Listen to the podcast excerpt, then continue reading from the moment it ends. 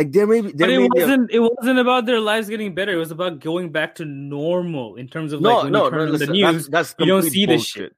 That's bullshit. Most of the most people, do, like most people, don't care about Twitter. Like I, this is it might. Oh, I know people. That, but I'm saying that that's what the Democrats ran on to bring back right, honor okay, to the office. I, okay, you you were being sarcastic. Sorry, I misunderstood.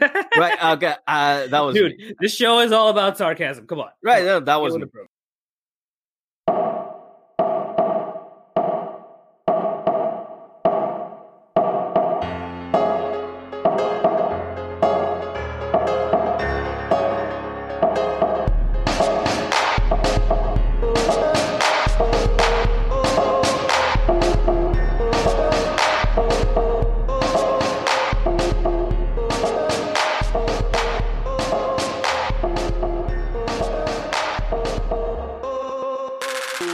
Hello, hello, and welcome to episode seventeen of Progressive Rants. I'm Nabil, and I'd like to start by acknowledging the traditional owners of the land from which I'm dialing in from, the Wurundjeri people of the Kulin Nation, and pay my respects to elders past and present.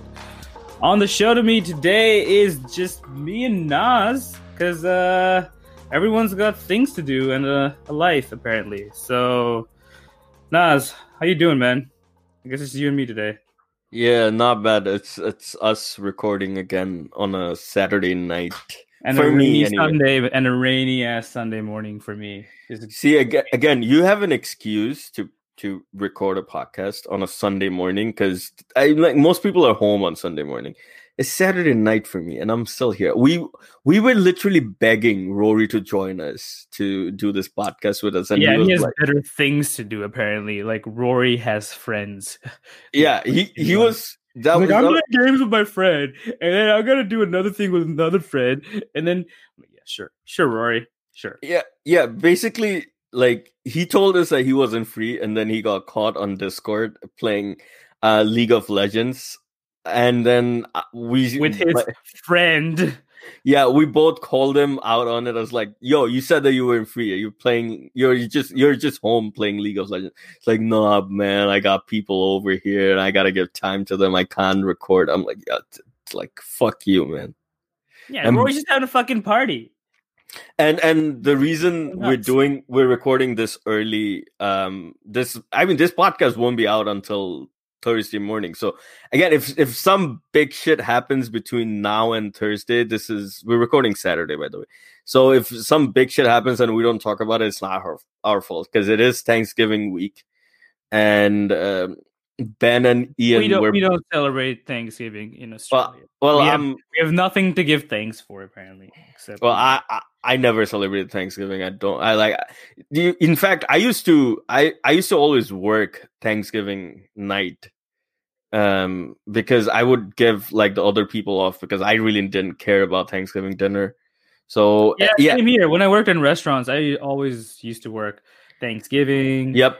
And uh, Easter. And yep. What else? Christmas even because yep. like it didn't like you know what? No one else wants to work. I'll work. Yeah. We're short staff. I make more money anyways. Yeah. And then you know it's it's Christmas. Everyone's in a good mood, so you don't really get people who are shitty that much. Yeah. So the only the only Uh, holiday for me was always uh, New Year's Eve. So I was like, I would work Thanksgiving, I'll work Christmas, I'll work the day after Christmas, all day before. I don't give a shit. New Year's Eve and New Year's Day, of course. It's like don't even don't even think about it. And then everybody would always agree. It would be like, all right, fine, you can if you work our if you work Thanksgiving and Christmas, we'll cover you for New Year's Eve. And now the the more recent one is like the It's fourth of July as well, because I always usually have plans for fourth of July now. Uh, those are the only, like, so New Year's Eve and fourth of July. Like, even Memorial Day, Labor Day, I don't mind working. I never, as, as always, um, if there was somebody who needed to be volunteered, um, that was me. But yeah, yeah now, no, I, now I make a point to have, like, like the like at least in Australia, you get a lot more, it's not as bad as in America where almost everything is usually open and a lot of people are working, but here things are actually closed on a lot. Like on a long weekend, good luck finding a place to like, especially in a tourist place, to get food or coffee or anything like that, because everyone's even like everyone's just chilling, and uh you know everyone likes to use up their leisure time here more, which is why I feel like I've I'm not going to say I'm working less. I'm still working the same amount of hours. I'm getting paid what I deserve to get paid. So that's a, it's actually a good feeling. You can, you can live, work a forty hour work week on an hourly wage and just, you know, still live a life that's kind of gratifying as opposed well, to America for sure. Wait, Nabil, you mean to tell me like, um, the businesses in Australia care about their workers enough to close on holidays? Yeah, for sure. Well, there's a, it's a two-part. It's a two-part reason behind it. One reason is if you're going to be open for a public holiday, your hourly rate is double. So if someone makes thirty bucks an hour, yeah, people make thirty bucks an hour working in restaurants on a Saturday, and uh, you will be getting paid sixty bucks an hour for the public holiday.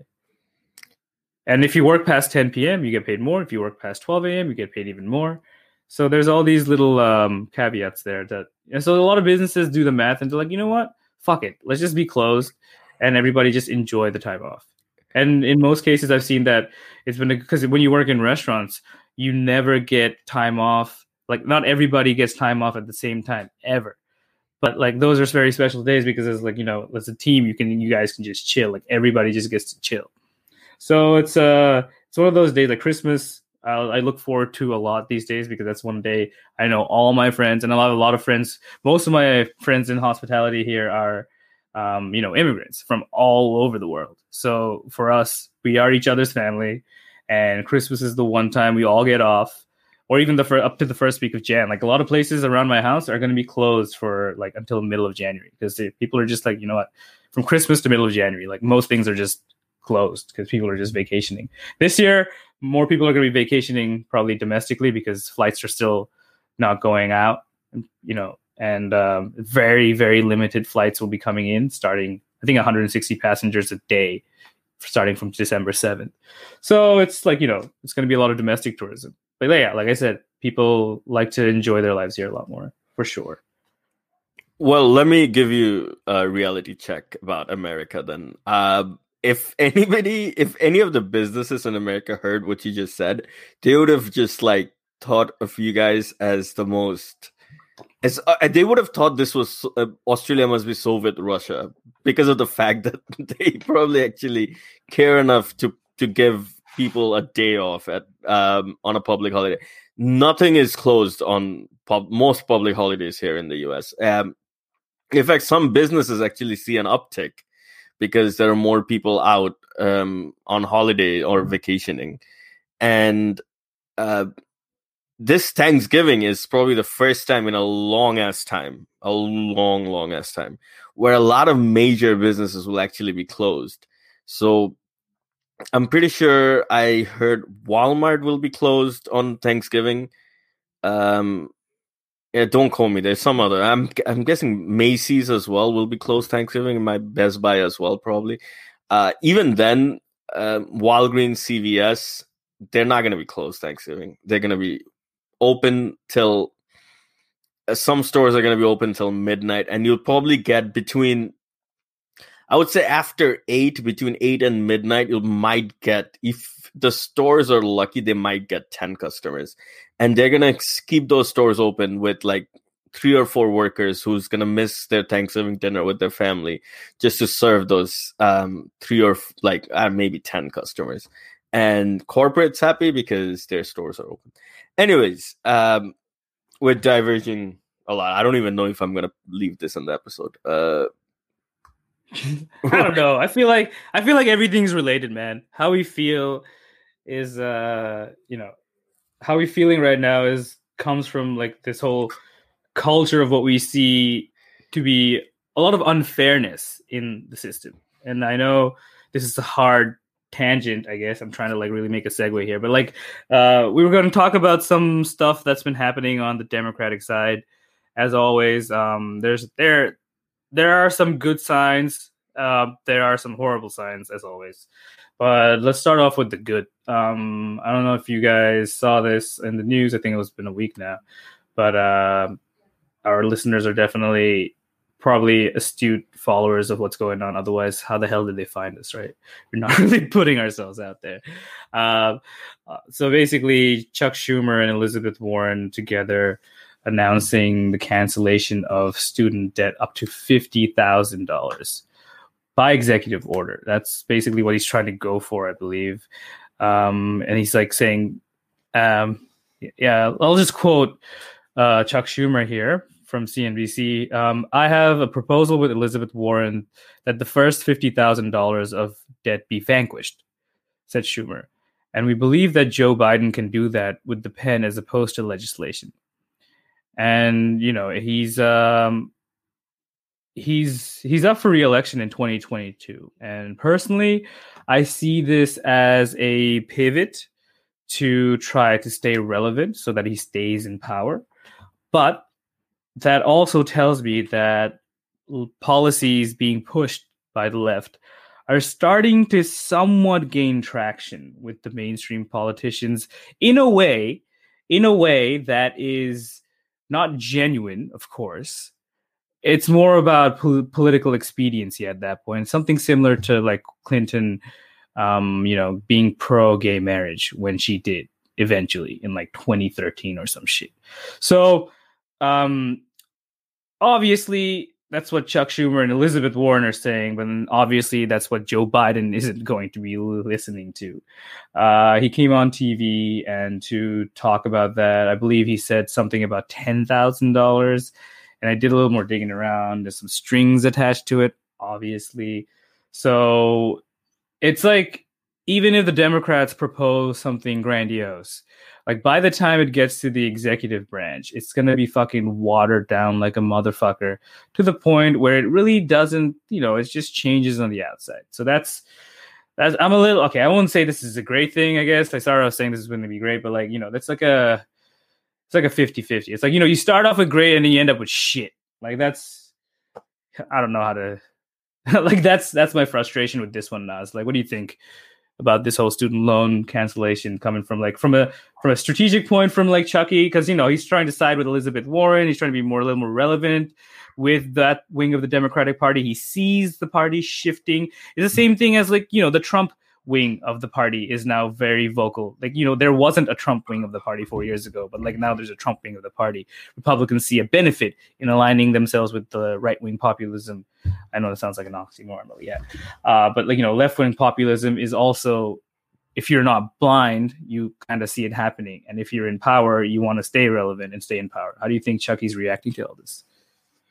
Right. Um, so I, I'm gonna take the uh, take the the role that Rory took last up, like not like in episode fifteen, the one we did about COVID.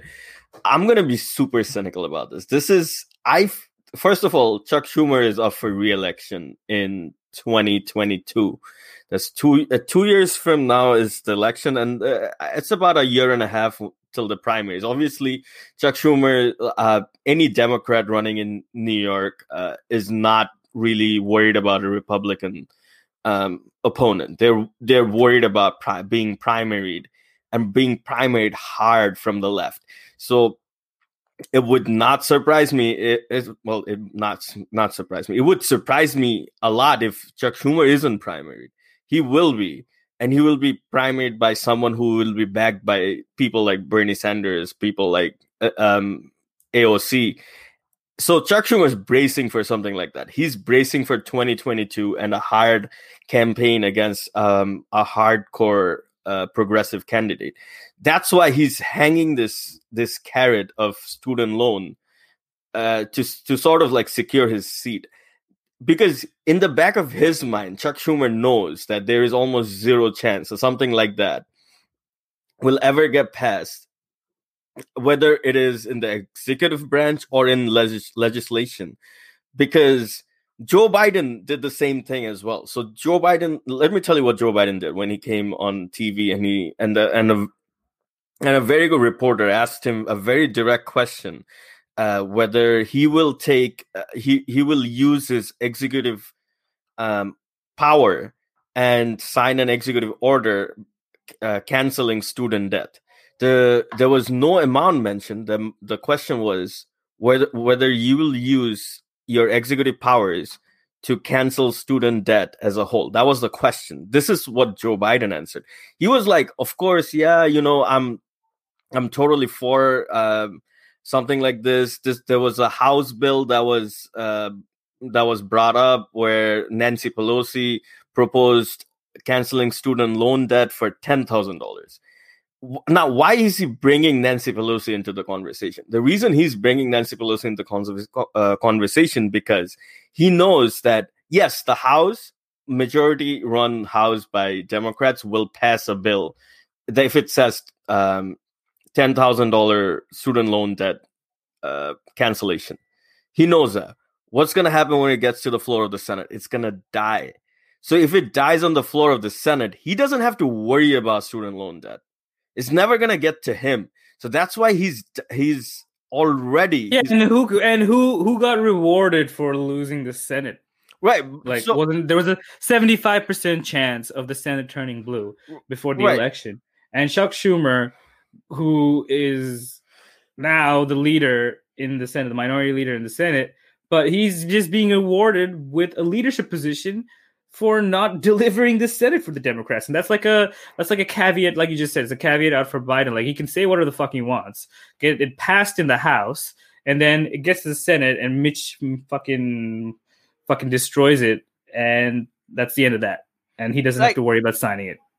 Like, that's my point, basically. The point is that uh, Joe Biden is...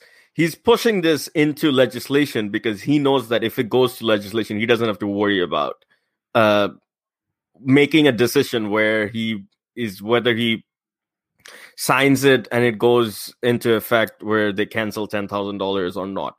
Like, he's he's basically jerking his responsibility from the issue completely. And that's pretty much what Chuck Schumer is doing as well, because he knows he can propose. Listen, he can he's saying fifty thousand, he can propose one hundred thousand, he can propose complete and utter cancellation of student debt. But he knows that this bill will never pass in the Senate. And what's going to happen when it doesn't pass in the Senate by a Republican-controlled uh, Senate? They're gonna, they're just going to go turn around. And it's like, no, listen, I wanted to cancel student debt, but it was the Republicans. But the thing same is, thing in the House. The House isn't going to pass it with a resounding majority either, because guess what? The Democrats lost four seats under Nancy so, Pelosi. And guess who is the leader of the House again? For her incompetence, Nancy Pelosi. But she isn't incompetent. She's competent in what she does. And that's the that's what people need to start understanding. She's not competent at delivering. She's not a what's what's a master legislator. Fuck off, master legislator. Like, yeah, you get shit passed, but like you get shit passed in a certain such a way that, you know, it's never gonna pass in the Senate. You can't bring opposition votes to your cause at all, ever. And you, she's such a divisive figure, but she's a fundraising machine, which is what keeps her in that position. Wait, Nabil, didn't you hear uh, the reason the Democrats lost seat in the Senate was because of Alexandria Ocasio-Cortez? You, oh, you yeah, know? that. Yeah, I remember that now because uh, all the candidates who ran uh, with uh, Medicare for All, um, you know, as one of their platforms, lost. I mean, one hundred percent of them won. ninety-nine percent of candidates who ran under the platform of a Green New Deal or a much more substantial climate policy than Joe Biden's, they won. So it's, like I keep saying, it's only a matter of time before they can, you know, this dam that they have built around their whole D C bubble breaks. It's just, it, they, this shit can't keep going on. It just, it won't. It all, actually, this shit stopped when Obama became president. Let me, and the reason why I say that is because, you know, people woke up to a lot of things. Obama inadvertently, I want to say, triggered a lot of people to start following politics, the younger generation. And that he also had a hand in making people realize that politicians don't deliver, which is what gave rise to a lot of, think of it this way, a lot of people who voted for Obama twice ended up voting for Trump. What does that tell you, right? A lot of people who voted for Obama as Democrats are now very anti-establishment Democrat. What does that tell you? So it's it's been it's been in the making for a while now, and and I brought it up in the previous episode where I personally believe that under a Biden presidency, even under this under under so much gridlock, there there will be Democrats might still hold the House, but with the composition of Democrats within that, like you said, there's going to be a lot of primaries coming up. For sure. That's what the corporate Democrats are scared of the most. They aren't scared of the Republicans. They don't mind losing to a Republican. They're okay with it. What they have a problem with is a progressive challenge, a challenge from the left. And that just speaks volumes. They'd rather fight the left than fight the fucking Republicans. And that is what I have an issue with, with the Democratic Party. Like, right. You're gonna, you're gonna, you, you're gonna tick me off. Like, uh, you already tick me off, but you're gonna tick me off even more. If, like, dude, as soon as this is the show is called as, Progressive Rants. It's not like as soon as progressive mumbles. As soon as you brought up Obama, it's like fucking like ah, it's it's just Obama broke American politics like completely, because the the what people don't remember is like Obama won the election.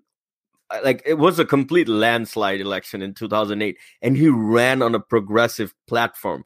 All of these, all of these uh, mainstream media, all of these centrist Democrats, neoliberal Democrats, and neoliberal Republicans, they keep telling you, no, you can't be a progressive and win in the general election. No, we did. We did. We did it twelve fucking years ago. Obama ran on a progressive platform, and he won. So we, if we ran a progressive candidate anytime in the whether it was now, whether it was four years ago, whether it's four years from now, they're gonna win. They're gonna win big. It's not even. It's not even gonna be funny. Because how... the proof is there. The proof is there. Yeah, the Obama is ready for it. The problem is Obama turned out to be a fucking neoliberal corporatist.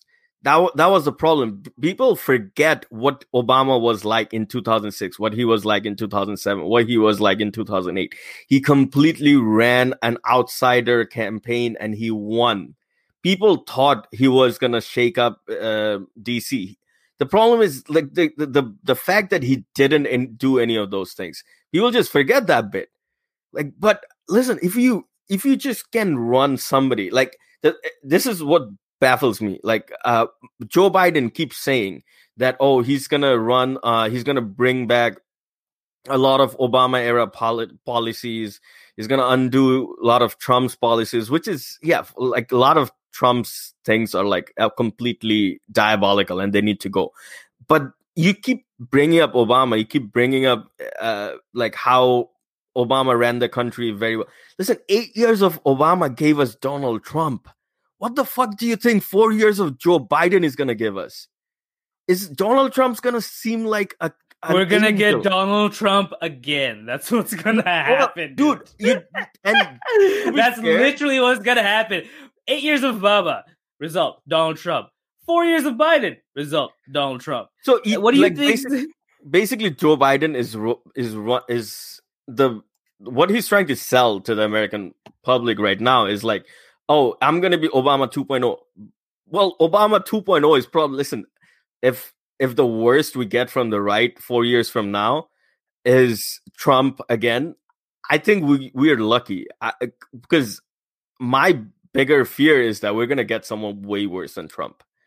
And um, it's going to be like a... We're blunt. going to get someone who's go- who knows how to play the D C games, who knows how to play politics, not just be brash. He can, you know, someone who can actually play, like, you know, a, a real politician... I want to say, as much as I hate the dude, is Mitch McConnell. No matter what you say about him, he gets his shit done. Or like, even, and he does. Even even Mike Pence, like it's like this guy. I mean, you could like, I, you know, what was one of the biggest surprising factors of the election campaign was how good Mike Pence was in the V P debate compared to how bad he was four years ago uh, against Tim Kaine. He was so much better against Kamala Harris, and that's I really and, sort of like and Kamala and Kamala, to be honest, is a better debater than fucking Tim Kaine. I, I don't even Tim. remember how good Tim Kaine was, but I just Tim remember Tim Kaine was better than, than Mike Pence.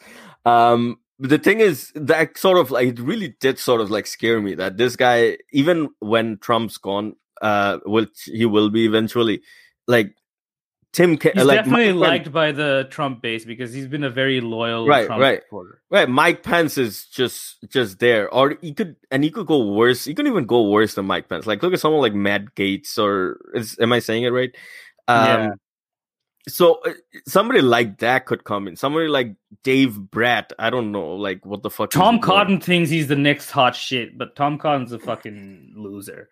He has no charisma. He is the. Char- He has the charisma of paint. You could have you could That's... have the the leader of QAnon, I'm, who the, whoever that fucker is. Like, that could be the next, uh, like, you know, leader of the right wing. Uh, I don't know, man. Kanye's trying real hard. Well, uh, if you if you ask me, I would take Kanye over some QAnon nonsense at this point. But uh, yeah, yeah, I, I guess at least we'll get some good music out of the White House. You know what I mean? It's some good tunes, some good shows. Like, it's gonna be like, you know, a spectacle. And then finally, we get a very you know uh uh what, what's it called? A very graceful first lady as well. Yep, completely. Mm-hmm.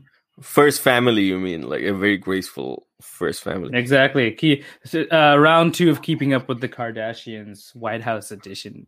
I would probably have to watch that shit. I would definitely watch politics. That. I don't even care. Like, no, this is the funny thing. This is the funny thing. Like, you know, I try so hard to, like, not even try so hard. Like, I just stay away from, first of all, anything reality show based. I don't even consume any movies or T V shows. I just, my whole consumption of media is... Um, news news organizations from around the world. Just you name a news organization, I probably follow it. So that's what I like to do. But if the news and reality show mesh together, I don't know what I'm going to do with my life, because Donald Trump has already normalized it. If fucking, if you think about it for a second, you get Kanye and fucking what's her name, Kardashians in the fucking White House. Oh my god! Like I, like what is the point of life anymore? But I know. Anything's possible in the United States of America. That's, you know, it's a land of opportunity and infinite possibilities. That's what I like to believe. So... All right. All right. To bring it back to student loan debt, I am, I'm going to be super uh, cynical about this. I'm going to say that there's going to be a lot of blame game going on among the Democrats. The Democrat, like Nancy Pelosi is going to blame, um, I like the Republican House people. Uh, Chuck Schumer is going to blame Mitch McConnell. Uh, Joe Biden's just going to be sleeping in the White House. And I am almost quite certain that four years from now, student loan debt, nothing will have changed. I would I would say six years because Chuck Mitch McConnell's there for another six years now. Well, the thing is, uh, the thing with the Senate is that uh, I don't know what the Senate Uh, races look like in twenty twenty-two, but I'm guessing there's going to be a lot of Republican seats that are going to be up for grabs. But then uh, usually in um in the midterms, the opposition party usually does a lot better than the than the party. Yeah, so Republican turnout might be higher. Yeah, and the Democrats stand a chance of losing the House as well if they don't fucking figure Dude, out what policies people want to vote for. Stop getting policies people vote against. Now that you're in power, or I guess kind of not yet. I don't know. We'll figure it out at this point. I don't even know what the fuck's going on. The th- the thing the thing with um, the with Chuck Schumer is that, I mean, I would love for someone like uh, someone like from the progressive one, someone like Sam Cedar, to just like dethrone this guy in New York. It would be the most. It would be almost as. I probably wouldn't be. It would. It would be very close to being as spectacular as A O C. Uh, beating Joe Crowley back in twenty eighteen. Dude, I would go further to say more, because first of all, that's Senate seat from New York. Second of all, you're dethroning the leader in the Senate of the opposition par- or the party in power. So that's while the party, like, you know what I mean? While the House is in control and you have the presidency, that would send shockwaves. Yeah. But, but the whole machine's going to work to not let that happen. But yeah, the, the thing is, machine. the thing is, how much money do you think someone like Chuck Schumer will throw at his at his Senate race in twenty twenty-two? It's going to be astronomical. He doesn't have to worry about how much, because all he needs to do is, it's either me or the other person. Who do you want? And that, by the virtue of that argument, everyone who wants him in power will pay whatever it costs to keep him in power. That's just a fact.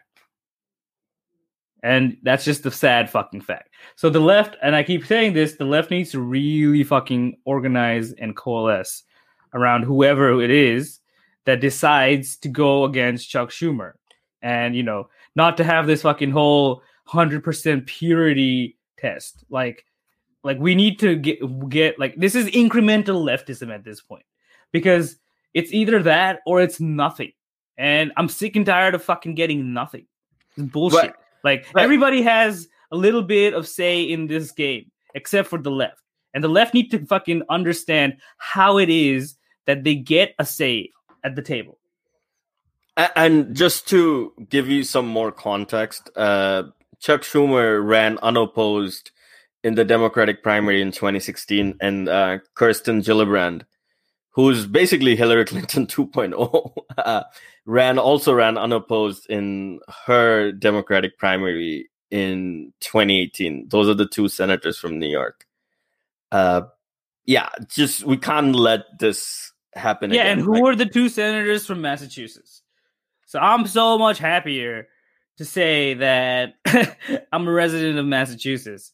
So, I mean, as much as I have my disagreements with Elizabeth Warren and the fucking shit she pulled twice, I, at least on a voting record perspective, I've got Elizabeth Warren, and at least from a climate perspective, I've got Ed Markey. So from right. a banking side and from the environmental side, sorted. Fucking like, New York senators are sold out as fuck. Like, I'll like, give you, know, you some more names as well. No like, if you look at if you look at Amy Klobuchar, like, we need to get her out of the Senate as well. Like, it's not just the two New York senators. There's like a ton of like um, Joe Manchin.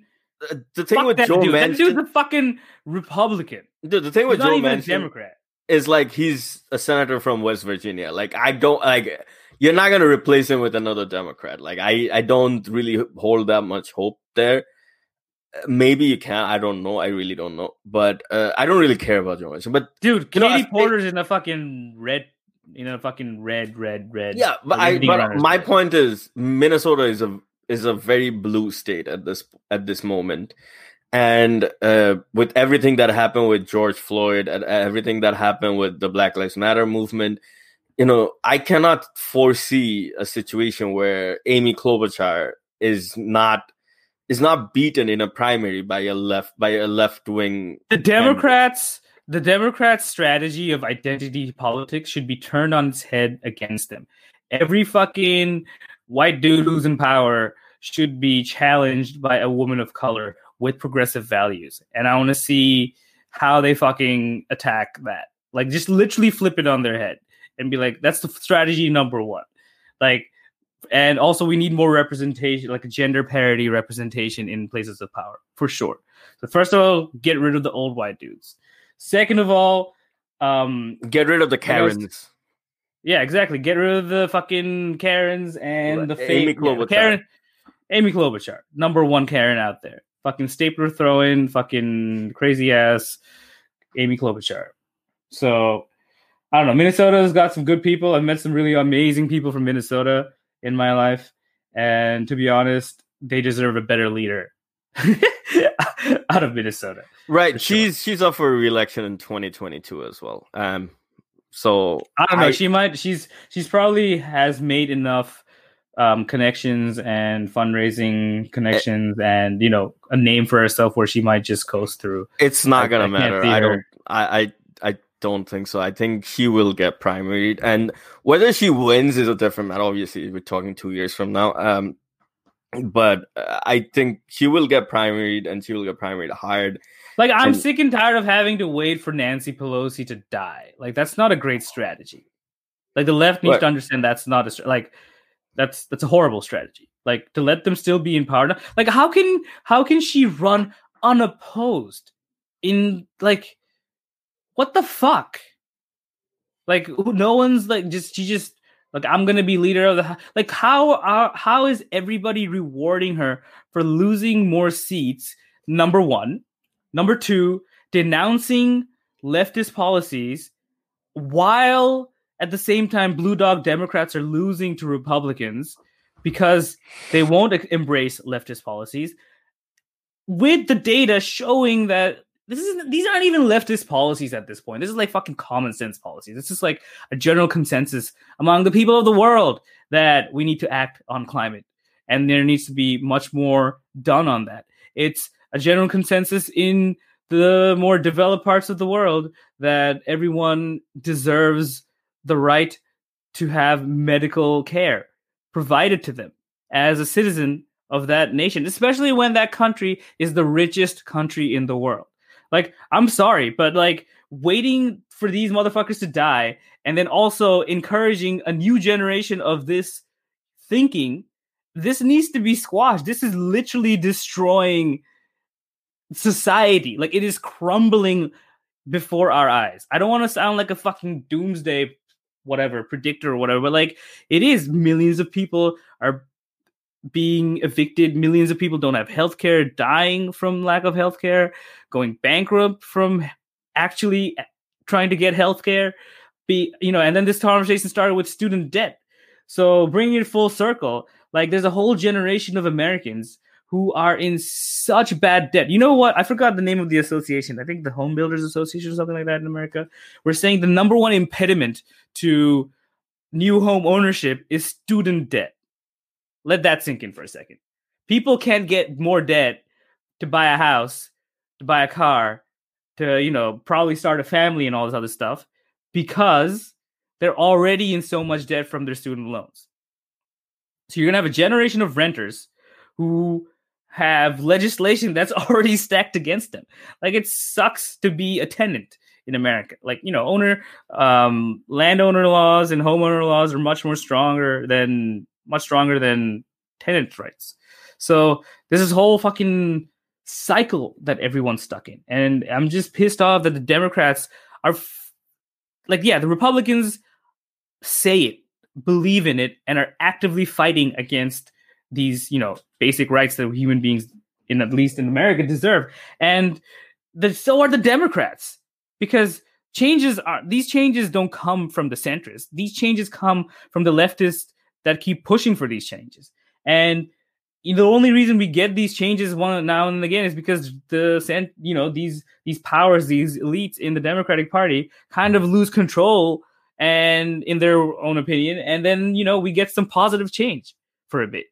But we need to break that whole, oh, yay, we, we got an opening, let's get some change done, to we need to always be in a place of power and, and have a seat at the table, to at least where we get, and I hate to say it, incremental leftism at this point, until we have enough of a power base and a power structure to finally move forward and have drastic changes that we need. But first, we need to, you know, build a coalition. And now, after this election cycle, I believe we've got much more solidarity in the House, a lot more um, localized election wins. But guess what? These people need to form their own caucus and coalition and encourage other people who are in a similar situation in probably, um, you know, close by to their councils and districts and whatnot, to start running and try to show people that there is a way you can ch- make change happen. It needs to start it. And I like, I think we need to make a t- t-shirt called Incremental Leftism just to piss me off in the future, because, you know, I can't believe I'm saying it. But the more I think about it, like, like uh, it's just frustrating to see the Democrats just keeping people down when people need help the most. And that's that's what I have an issue with. Nancy Pelosi could have done way more with the CARES Act. She didn't. She's being rewarded for being leader of the House, and everyone's just going along with it like it, it was... It is what it's supposed to be. Like, this is what we reward in American politics. Fucking bullshit. It's all you, Naz. No, Bill, I think we've spoken enough about uh, fucking Democrats fucking up our lives. Uh, let's take a break, and then uh, we'll come back and talk about something else. All right, guys, welcome back. Uh, this is part two of episode seventeen. So, Nabil, I this is something I've been wanting to talk about for a while, um, and just really never had the opportunity to. So, all of this bullshit that Joe Biden's spouting all over the media, and, and his team is spouting, and all of these neoliberals like going out on C N N, M S N B C, and and this talk of like unity, working with. Um, Working with the with the Republicans, there's talk of Joe Biden uh, looking at Republican uh, candidates for his for his cabinet, for uh, like executive positions. Uh, there was, I think you sent me that was it was it you who sent me that article on Discord where uh, there's somebody, I don't know, somebody in mainstream media just came out in defense of all of Trump's uh, White House staff members who, and they were like, oh, you shouldn't you shouldn't judge everyone. You should like they should be uh, they should be able to keep their job under a Joe Biden presidency. I'm like, dude, this is where it, it, this is going to come off so wrong. But I really have to say this. This is where I almost like miss Hillary Clinton, and to some extent. And I trust me, I hate Hillary Clinton. And anybody who knows me knows how much I despise Hillary Clinton. But like, I honestly do believe like Hillary Clinton would not have stood for any of this shit. And this is something because she has the fucking balls to stand up to Republicans. She did it before. And she wouldn't have gone in. And she wouldn't have gone on um, to the White House and gone like, yeah, you uh, work for Trump. Yeah, that's fine. You can come work for me. I, I, and and then he, she wouldn't have stood for people like Mitch McConnell. Uh, she wouldn't have stood for uh, people like Paul Ryan or or the right wing. She would have stood up to them. And she would have been a better one than even Obama in some sense, because Obama was like a complete pussy in so many terms. Because he would like he's probably the worst negotiator like in history, because he would go into negotiating with the with the Republicans and then he would literally start in the center. This is why we never had a public option in the Affordable Care Act, because Obama was afraid the Republicans would not like him because he wanted to win a popularity contest. Well, you fucking did win a popularity contest contest, but you fucked over the American people for it. And I I don't need my president to be completely loved by everybody. I don't care if they're loved by everybody. I want them to do good for them, because the the thing about being in power is that sometimes you have to do shit that people will not like you for it at start, but they will like you for years down the line, because then they will finally realize that what you did for them was actually good. That is, it's not a very difficult process. Like this happens in in our work life all the time. You have that shitty manager you think is very shitty, who's being hard on you and who's you think is is doing all these bad things. And then years later, you find out like, oh, hang on, maybe, yeah, maybe that guy or that person wasn't really all that bad. It's like it's like being a being a teenager and told uh, to by your parents to go study, and you hating them for it, but eventually you you realize like, hey, yeah, my parents actually meant good. You, I need, I need, I need people in power to be like that. It's not about. Well, that's the problem, though. But that's the problem with Joe Biden. That's how everyone's gonna. What you just described is how everyone's gonna feel. At least the people who voted for Joe Biden. But yeah, Grandpa's in office, or like, you know, Uncle Joe's in office now, and people are gonna start turning a blind eye to everything that's going on again, like just like they did with the Obama administration. Like, oh yeah, we elected our first black president. Yay! No more. This is the post-racial America. I heard that so much on the news. It's like, yeah, this is a, it's a new dawn.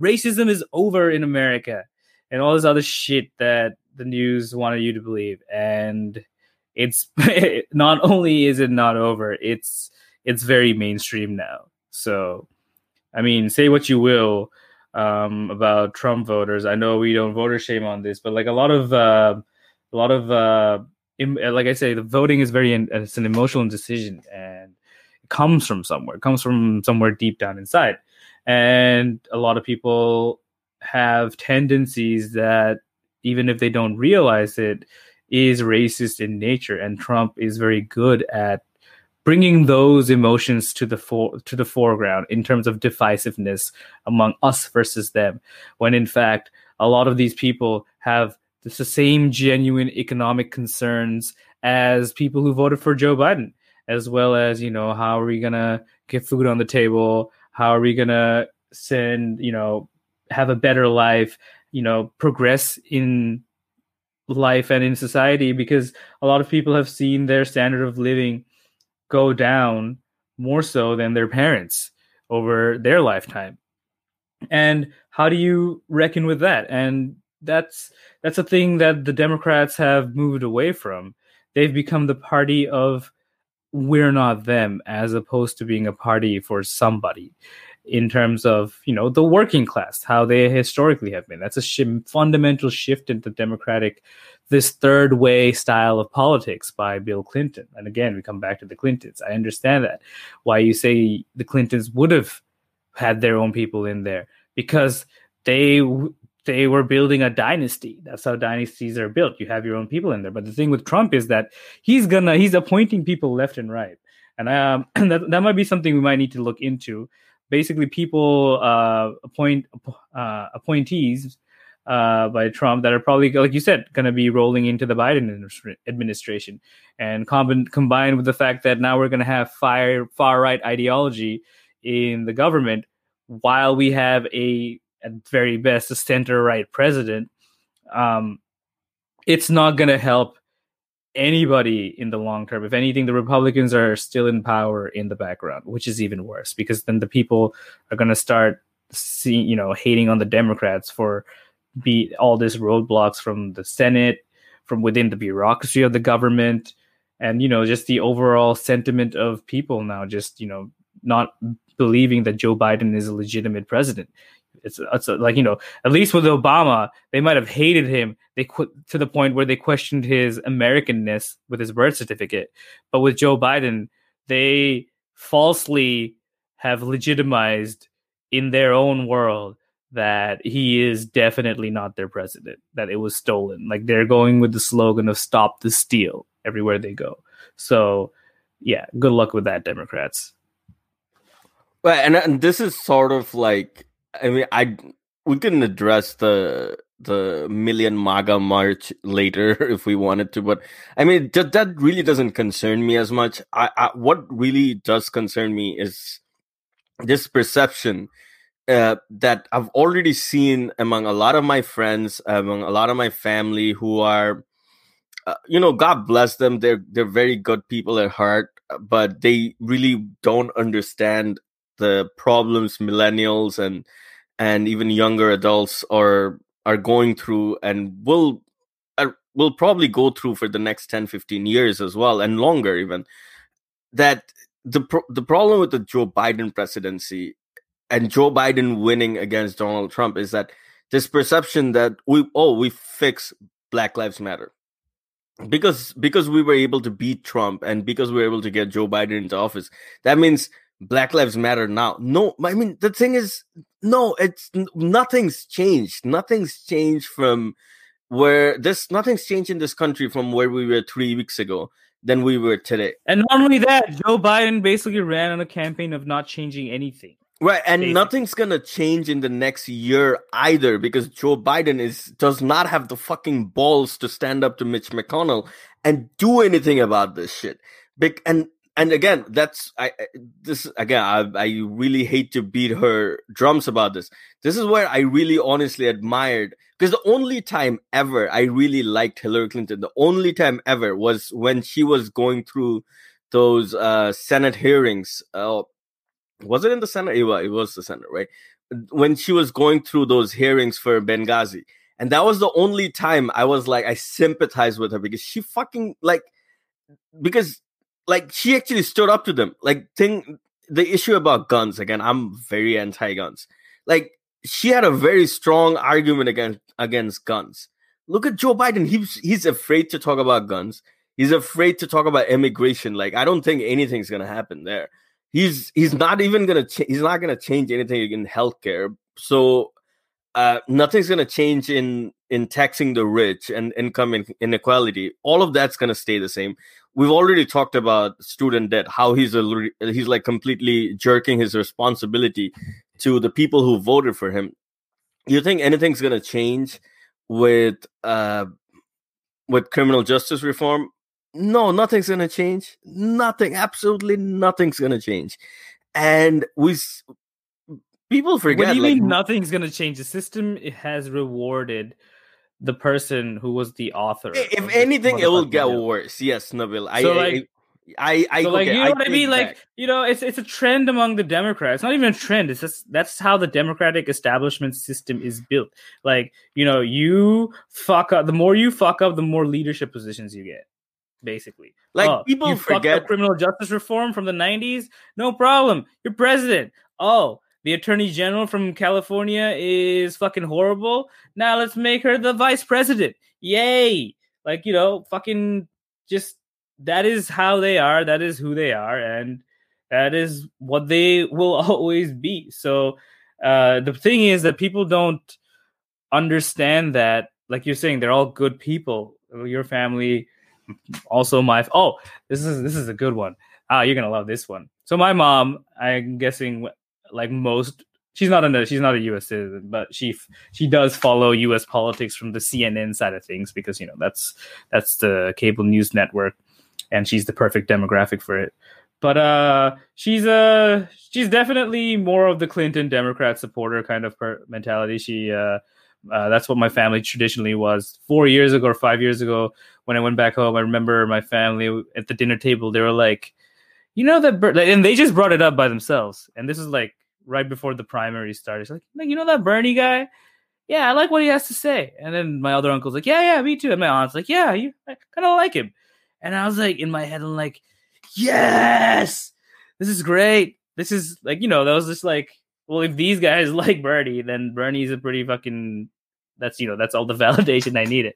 And then I think a week week ago, my mom was like, just out of the blue, she's like, you know what? I I honestly think if Bernie ran instead of Biden, he would have won. And I'm just like, I I just literally just fell to the floor. I was like, damn, that's my mom making a, a someone who has no idea what's going on, making a political assessment just based on messaging, which is why I keep coming back to messaging.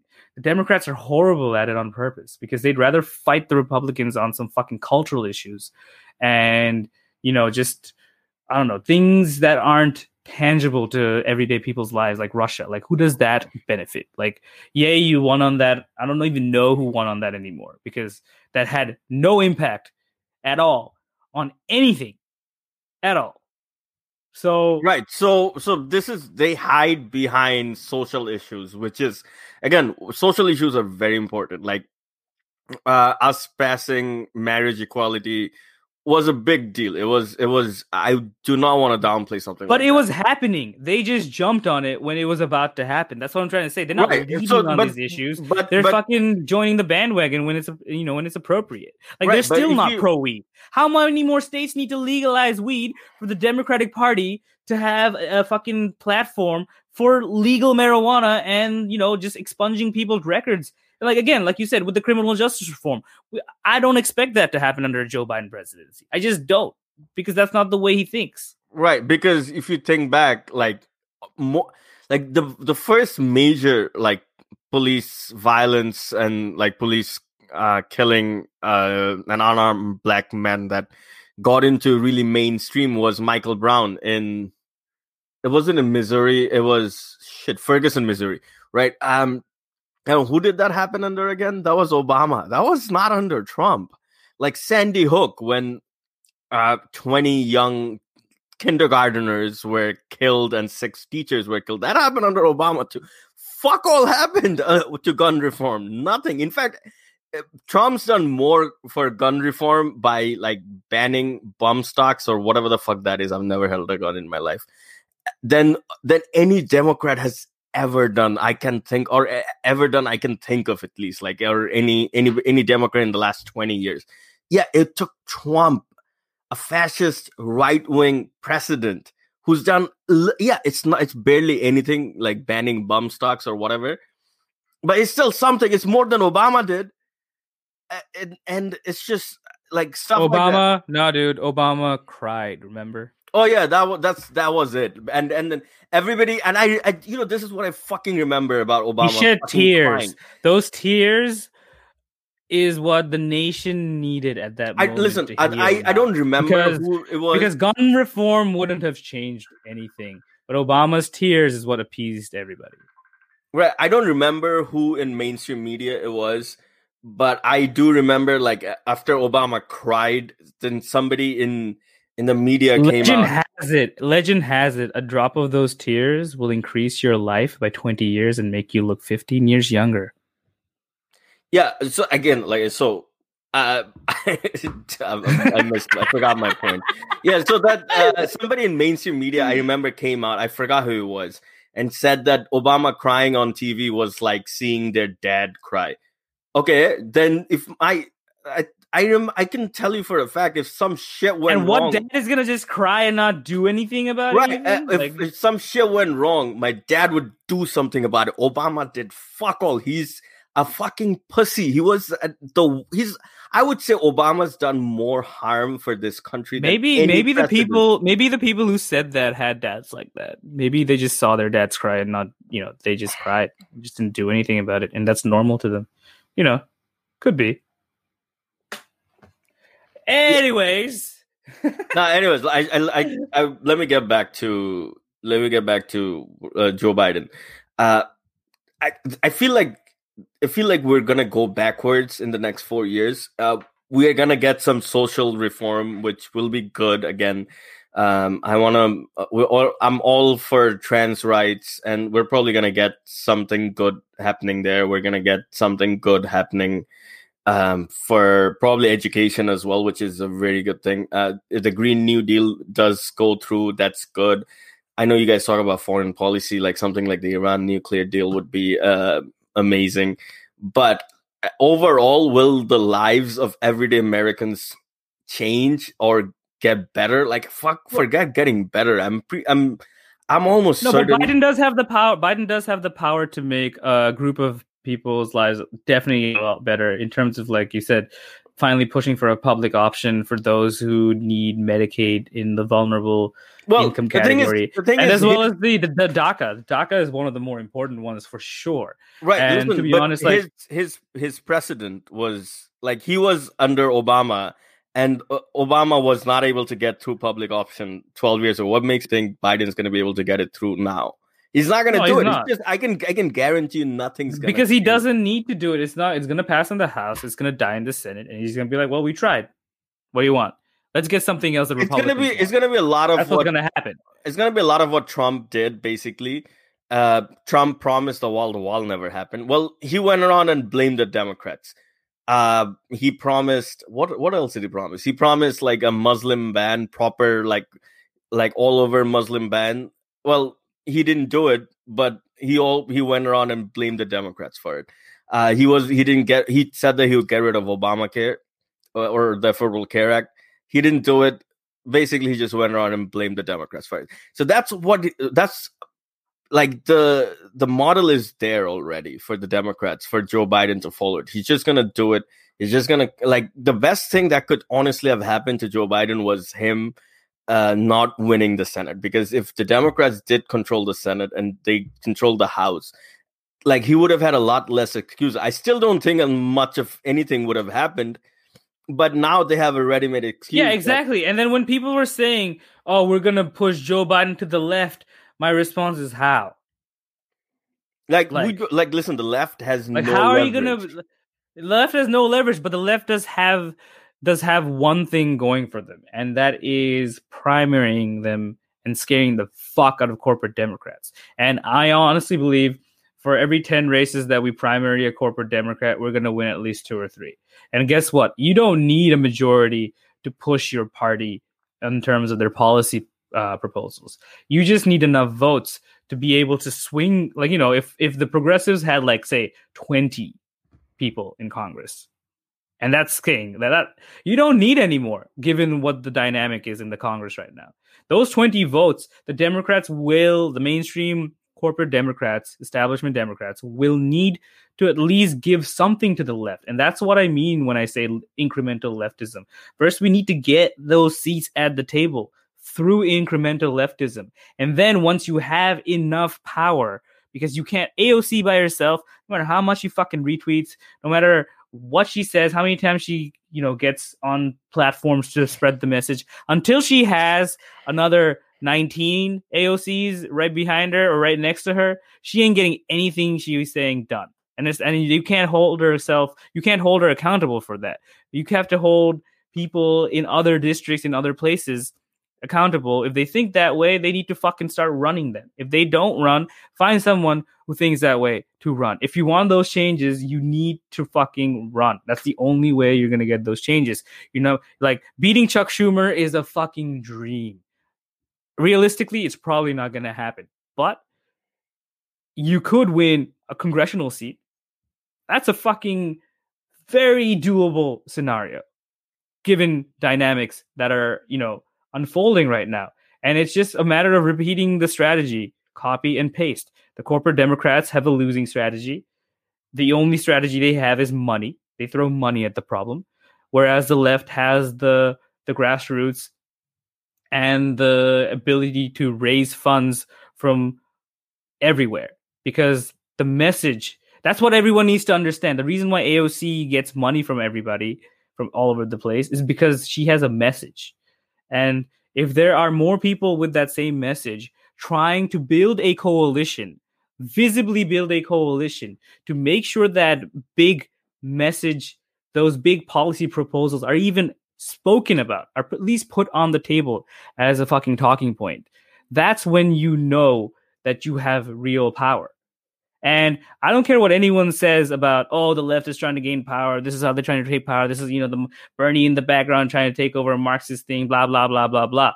Like, like fuck all that rhetoric. There is no point fighting against that rhetoric. You need to keep your message on point. And to f- that's the one thing I've learned from, as much as I hated Bernie for not going on the offensive. Um, the one thing I admired about Bernie throughout his campaign, he's he, Is his discipline in staying on message. No matter what the question was, no matter how they tried to spin things, he was always on message. And that is why he grew his platform. The more he talked about his message, like his messaging was on point. The problem was the organizing wasn't. So we know we have the rhetoric. We just need to fucking start organizing. I can't stress that enough. Like that is... If there's one thing I will always keep pushing, it's to be organized, to have systems in place, to be able to get... Like, just talking about these things isn't going to get us anywhere. Like, if everybody talks about it, good. But if everybody talks about it and does nothing about it, then it makes no difference. There's no fucking talk about it to begin with. Like, seriously. So, I don't know. I went off on a tangent, on a rant. I don't know where I was going with that, but, like, that's how I feel about this. Like, I, we can talk about this shit all day, all night, but everything we talk about isn't going to come into fruition until there are substantive measures happening in terms of building a coalition on the left. And that includes everybody on the left. If you have fifty percent, fifty-one percent alignment in views, form a coalition. Just do it. Get into the fucking room, and then you need to find a, a place to stand, and then you eventually get a seat at the table. There's steps to this. It's not like, I want change, it's going to happen. If you want that kind of change, it's called a revolution. and in and you know, this is also a different kind of revolution, the one that Bernie's been talking about. You want to go ahead and have a revolution in guns? Well, guess what? It's not going to work out for you. It's just not going to work out. So if you want a real revolution, you need to like hack the system. You need to, unfortunately, you need to play the system. That's why I say turn it against them. Play the identity politics against the corporate Democrats. Use what they use against them. It's that simple. And I don't know. It's like I keep coming back to this point, and no matter how much I talk about Democrats, it's um, I am hopeful sometimes when I see mainstream Democrats when they change their tune. They change their tune st- strategically. Like Chuck Schumer knows it's not going to pass in the Senate with the student loan thing, so he has more. You know, he can say it more. But the good thing is that means the le- whatever the left is saying isn't being completely ignored. Nor, if the left isn't saying it, at least the people's needs, the millennial generation's needs. Because remember, Joe Biden said, give me a break when he was uh, when he was asked about the millennials suffering through all this stuff right now. And this was before he ran for president. And now this guy is president. So I don't expect Joe Biden to have the best interest at heart for millennials. And the proof is already in the pudding with that T V interview you were referring to earlier in part one. And, you know, it's just we sound like we're gloom and doom, but we're not. We're not about gloom and doom. This change is possible. We just need to work for it. That's all. Like we've we've come a long way in the last four to five years. The there has been a lot of like special, especially like progressive media. Um, you know, progressives just getting a voice on certain platforms on T V. Uh, but at the same time, you know, you need to understand that it's the onus is that's why we don't voter shame, because everyone's a voter. And if you if you strongly believe in your convictions, you need to go out and vote for that change. If you don't see that ch- change happening around you, guess what? If you're looking left and right and you don't see anybody running, I think you might need to run. That's that's where we're at, because just having the name on the ballot matters. Just being able to show that there is a progressive running matters. And the more progressives, the better. But the whole point is to coalesce, and that's that's the mission I'm trying to push forward. Like everyone needs to run, but everyone also needs to learn how to coalesce. Take, for example, what happened on Super Tuesday. The corporate Democrats coalesced like a motherfucker. And that's how they beat out Bernie. And we need to learn, like I said, they, they're still winning and we're still losing. So until we sh- have some fundamental shifts in our strategy, we're just going to keep losing no matter what we do. Anyways, Naz, I see you're still uh, munching away. I feel like uh, I was boring you to death. I saw you yawn there a couple of no, times. No, no, but... it's, it's all good. I mean, I, I really like anything whenever it comes to do with like Obama style politics. It just really ticks me off like badly. And uh, I sometimes go off on shit and then say shit like I probably shouldn't have. But yeah, it's just I I'm you say we're not all do- doom and gloom, but. Uh, I feel like it is. It's gonna be. It's it's gonna be really bad. And the problem is nothing's gonna change in four years. And well, four years l- later, you're gonna go like, yeah. I don't know, Naz. A- I disagree with that, because I look at things from the point of view of, you know, the rumblings. Because a lot of a lot of history sometimes happens. Like thirty years, nothing happens, and then in one year, you get thirty years of history happening. No, so, I, I, but I I disagree in the sense that nothing. Okay, here's another thing. Here, this is, let me explain it in a different way. So back in twenty sixteen, you think of the Rust Belt states, right? So the ones that voted for Trump: Wisconsin, Michigan, uh, Pennsylvania. One of the biggest factors that the, that the reason a lot of those voters switched from voting for Obama twice to voting for Trump was because people don't really care about you having, like, whether you, I guess, you know, grab someone by the pussy, or like whether you're, you're not, like a nice person or a good person, or you speak well. People care about putting food on the table at dinner time. And they thought they, these people in those Rust Belt states saw themselves as, under Obama, my life has not gotten better. In fact, it has gotten worse. And the people around me, their lives did not get better. Their lives got worse. So they wanted change. They want they so they went out and they voted for Trump. Or not enough of Obama voters felt like, oh, like nothing changed. And Hillary Clinton's running on a third Obama term. Why should I care about voting for a third Obama term when I voted for two Obama terms and nothing changed? So they stayed home. And that's what I'm, that's the analogy I, that I would like to use from four years from now. A lot of those same people that voted for Biden in twenty twenty, thinking that their lives would get better. No one's, I don't, like there may be, there but it may wasn't. Be a, it wasn't about their lives getting better. It was about going back to normal in terms of no, like when no, you turn no, on listen, the news, that's, that's you don't see this shit. That's bullshit. Most of the most people, do, like most people, don't care about Twitter. Like I, this is my. Oh, I know that, but I'm saying that that's what the Democrats ran on to bring back right, honor okay, to the office. I, okay, you you were being sarcastic. Sorry, I misunderstood. Right? Okay, uh, that was dude. Me. This show is all about sarcasm. Come on. Right? No, that was me. Uh, again, maybe I'm just taking this shit too seriously. But the thing is, most people like like uh, there's a ton of people. There's like. Tons and tons and tons of people who do not have Twitter, who do not care about Twitter, who do not care what the president is doing on Twitter.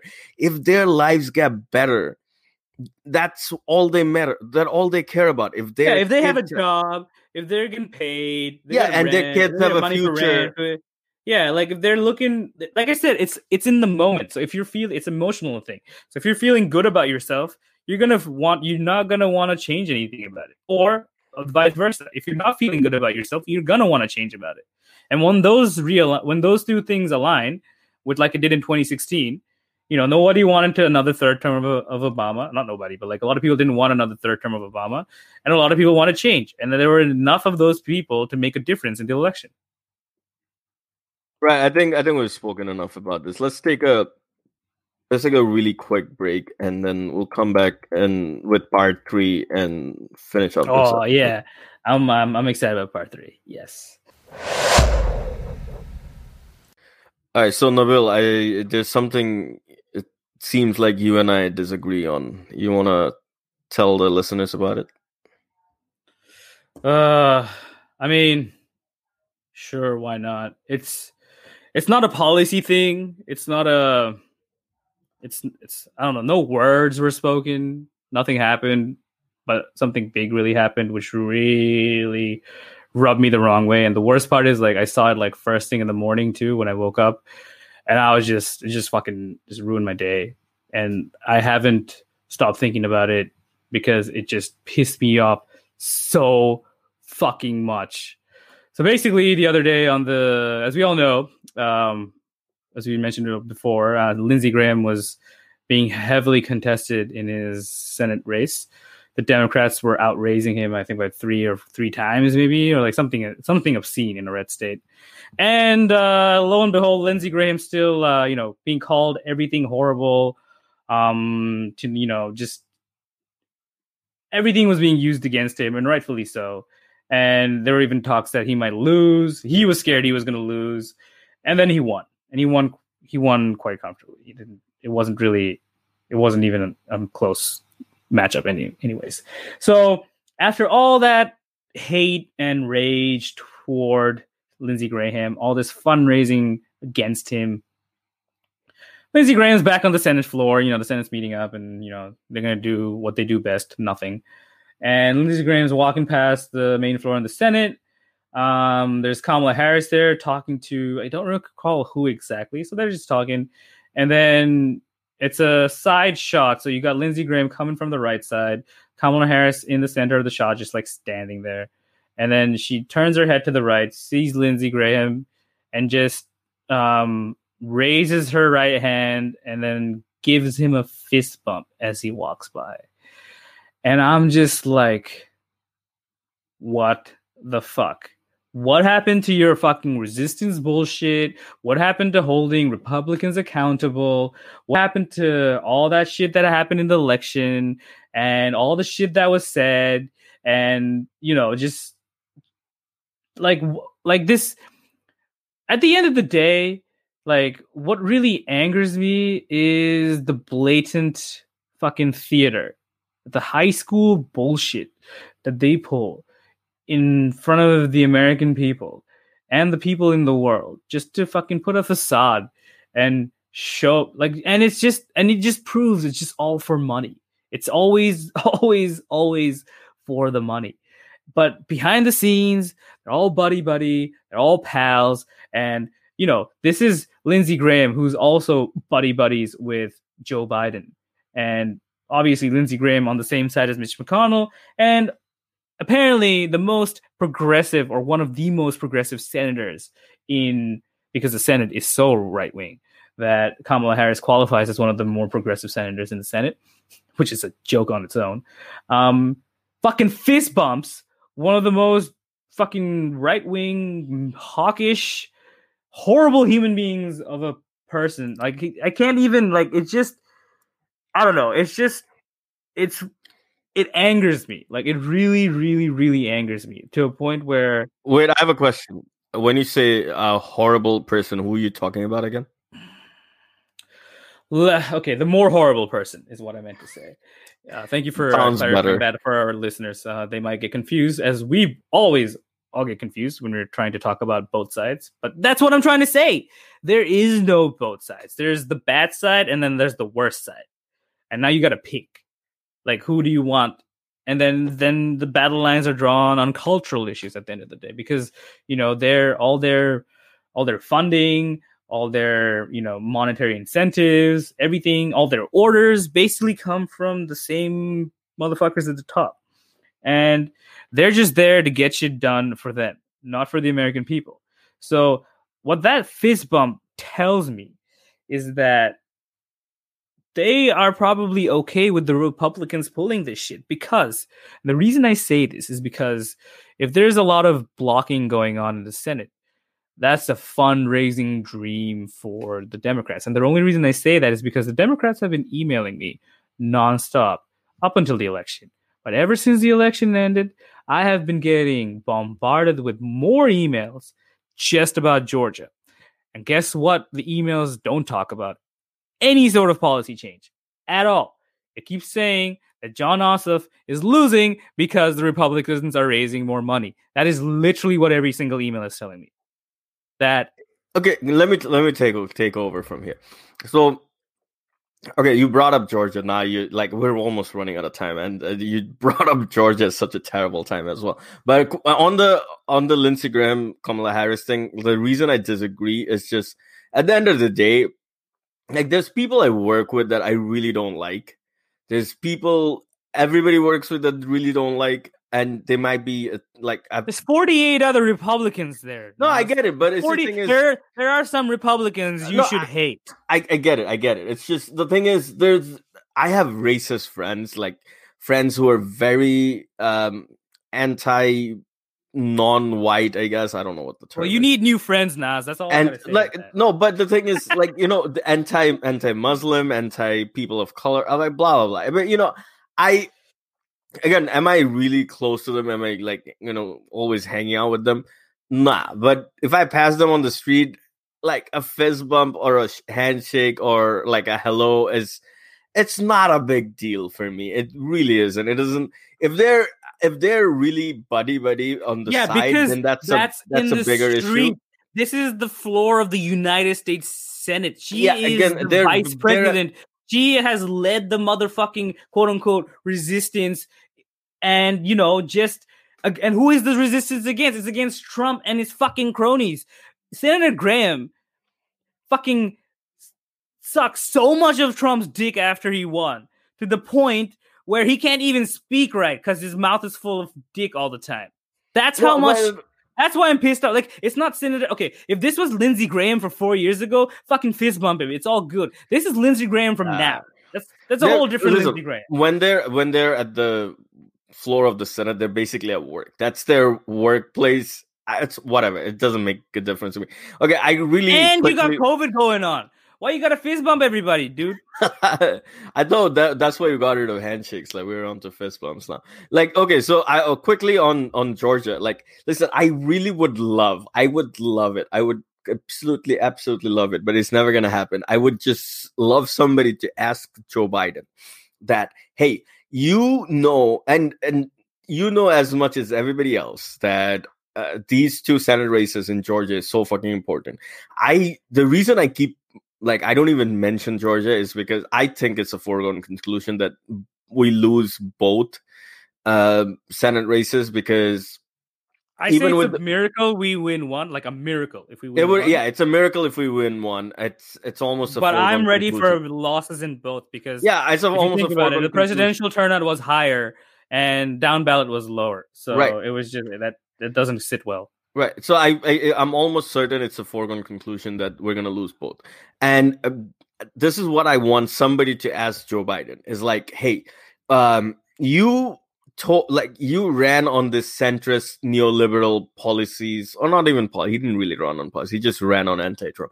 But you are a central centralist neoliberal candidate.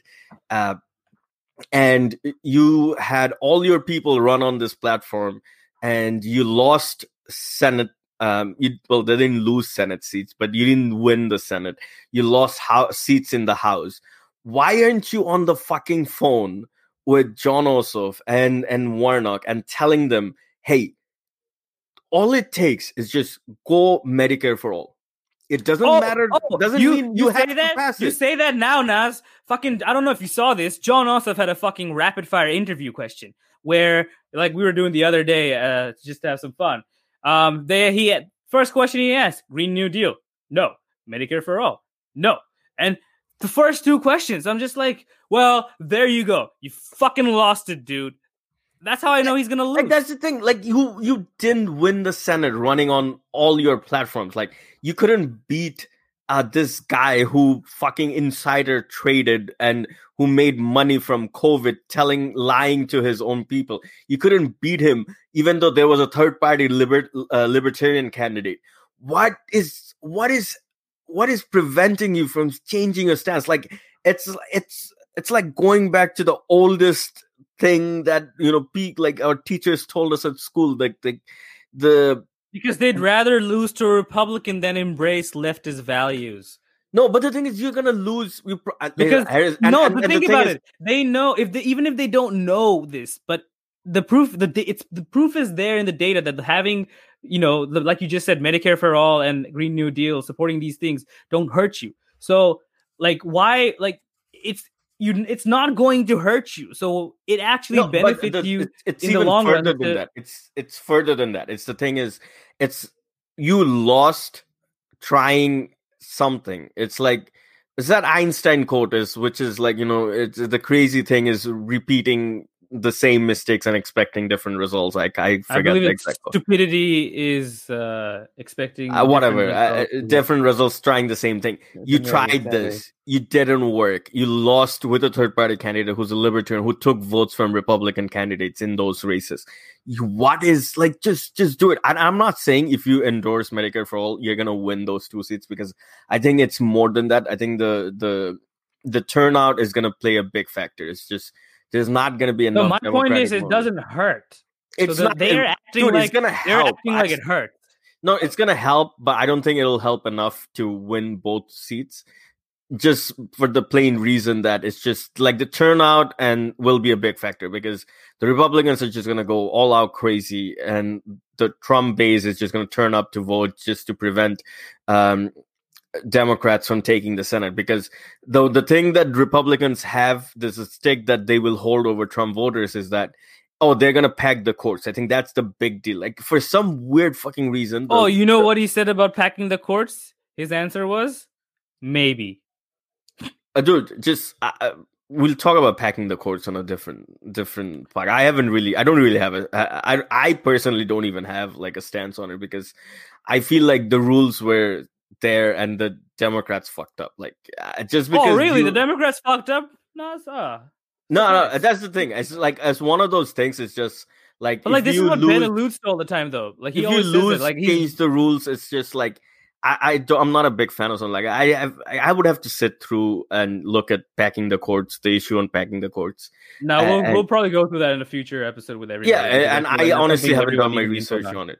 Oh, I mean, and, neither have I. I need to like really get on that way more. Yeah, exactly. And that's so, the thing, though. That's like that's an issue. I don't think is like no one's really thinking about that right now, except for I guess Republicans. No, no, no. That's the thing. The Democrats I think are. You're wrong totally, because that is something that is almost all Republicans are talking about. No, no, no. That's what I'm trying to say. That's what I'm trying to say. The Democrats are fighting the Republicans on their terms. That's the point I'm trying to make, which is infuriating because. The Republicans say pack the courts, pack the courts, and then the Democrats responds by saying maybe. Maybe not. We'll see. And then, at the same time, they're not using their ability to message to their own base, come out and vote for us. So they're like trying to play, you know, both sides at this point. They're like, uh, we don't really want to commit. But they're also like, uh, can you come out and vote for us? And like, they just want your money. Like, like I said, I can open my email and show you right now. I got like thirty emails in the last like four days from Dem- like from Buttigieg, Pelosi, Clyber. I don't know how they even fucking all have my email, even after I unsubscribed from all of them right before the election. And they just ask for money every time. They're like, "Oh, no, John," just, like it's it's just it's just pathetic. They're not even talking about any policy. Zero. I, I get it. It's just that I would love for somebody to ask Joe Biden that question, and then uh, just to listen to his response, because what excuse could he possibly give that? Hey, you ran on. You ran on like centrist policies and both of your candidates lost. Uh, what's preventing you from running on uh, a leftist policy, a progressive policy, a progressive stance. I it's just I would just love to hear their response on it, and that that's all for me. I think we should newsflash, newsflash, Naz. Uh, that question's never gonna come at him. I'm not. I just I, the thing is, it probably would if he was fucking uh, if he had the fucking balls to take on a progressive media uh, interview. Joe Biden's never gonna like. Listen, T Y T has their faults, but they're they're probably like the biggest uh, progressive media in the world right now, in or in the U S right now rather. And uh, like, just do an interview with T Y T or something. I don't care, but uh, Joe Biden's never gonna do it. Like he's gonna. The the best he's going to do is like his uh, heavily scripted and heavily edited uh, interview on C N N with uh, like Governor Cuomo's brother at best. I think that's that's the best we can hope for at times. Like they might get another Emmy for that one, too. Anyway, um, most of you don't know, Governor Cuomo has been probably nominated or won an Emmy for his wonderful performance about the uh, coronavirus updates in New York. But anyways, as always, um, Naz, it was a great time talking with you. Um, I always have fun doing this, no matter what we talk about. The the topics we chose today weren't really chosen. They were just things that were happening, and we just wanted to... The point wasn't to really shit on the Democrats. I guess it was. But, you know, it's just trying to bring to light why the Democrats have a tendency to keep failing. And Ben always alludes to this, or he has in a couple of episodes, that maybe maybe that is by design. Maybe that is the whole point of the existence of the Democratic Party, is to be successful enough, but not all the way. But, you know, the main job at their, at this point is for them to keep the left at bay. And as long as that happens, obviously the Republicans are loving using, you know, anti-Marxist whatever rhetoric that they can find from God knows when. Uh, I can't believe people are still into those, I don't know, tropes and whatnot. But it's uh, it's a whole new left. It's not it's not a left from that era.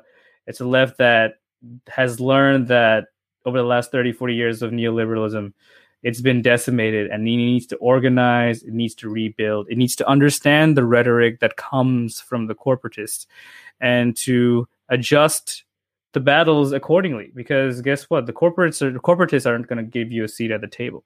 You're going to need to take that seat yourself. And while they run on policy proposals that are losing, to be honest, it's bittersweet when I say it, but I, I'm kind of happy that they're doubling down and being stubborn in what they believe in, because for the first time ever, we have a clear, we will have a clear divide in the party while the party is in power. And that's going to be an interesting dynamic. And that's a dynamic that's going to definitely bring the left more attention. And as it brings more attention, people will start to realize that people like Alexandria Ocasio-Cortez, um, you know, Cory Bush, Jamal Bowman, all these people are talking about issues that really matter, and they themselves represent the change that we all want to see in. And on that note, I'd like to sign out. Take care, everyone.